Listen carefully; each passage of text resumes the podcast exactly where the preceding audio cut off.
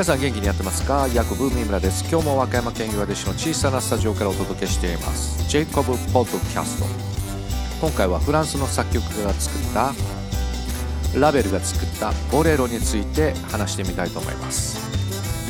We will be together someday.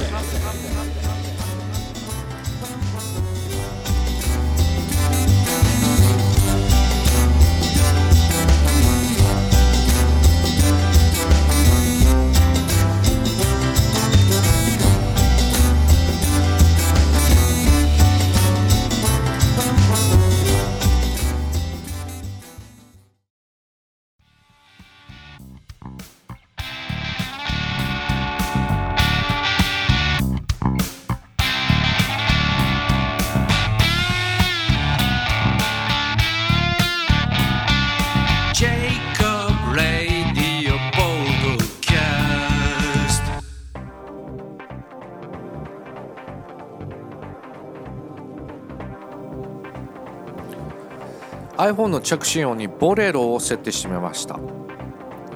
なんかこの曲人生に立ち向かっていくイメージがあって好きなんですよね。ということで今回はボレロについてお話ししてみたいと思います。ボレロはフランスの作曲家モーリス・ラベルが1928年に作曲したバレエ曲ということですね。同じリズムが最初から最後まで永遠と繰り返されます。終盤へ向けて勢いが増していくところから世界一長いクレッシェンドの異名を持つ曲となっているそうですね。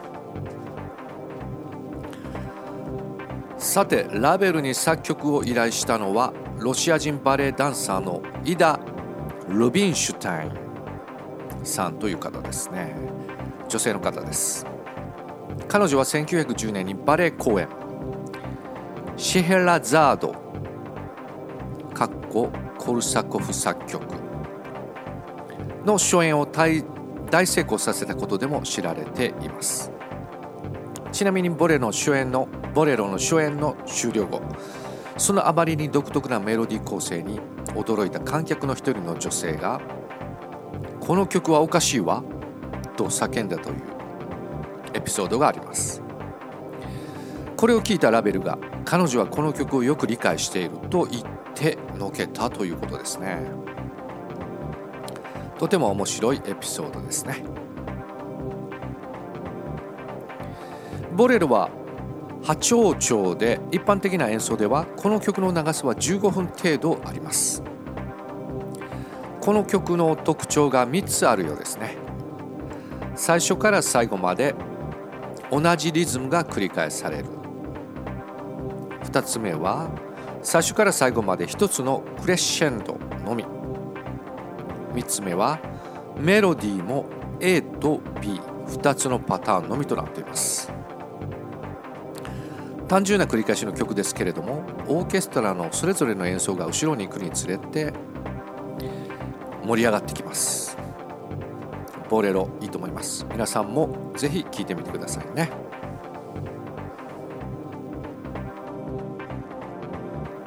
それでは番組の最後に僕の曲をお届けしたいと思います。綾瀬はるかさんをイメージして作った第2弾。スクリーンの中の天使。ジングルの後に続きます。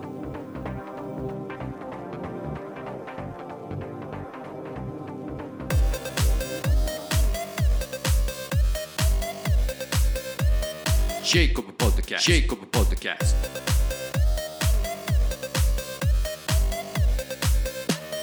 ジェイコ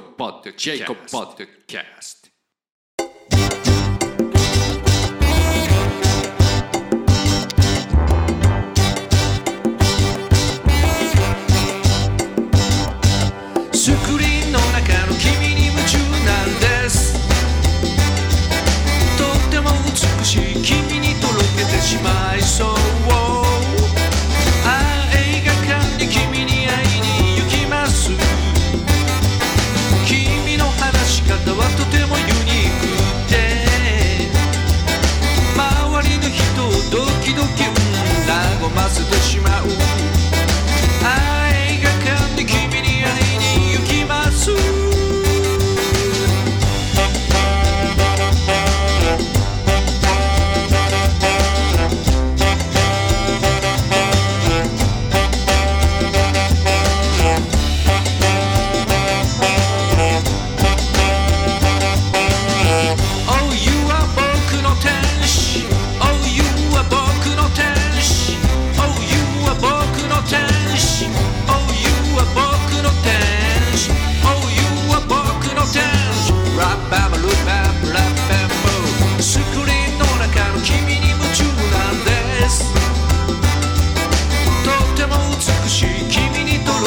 mais sou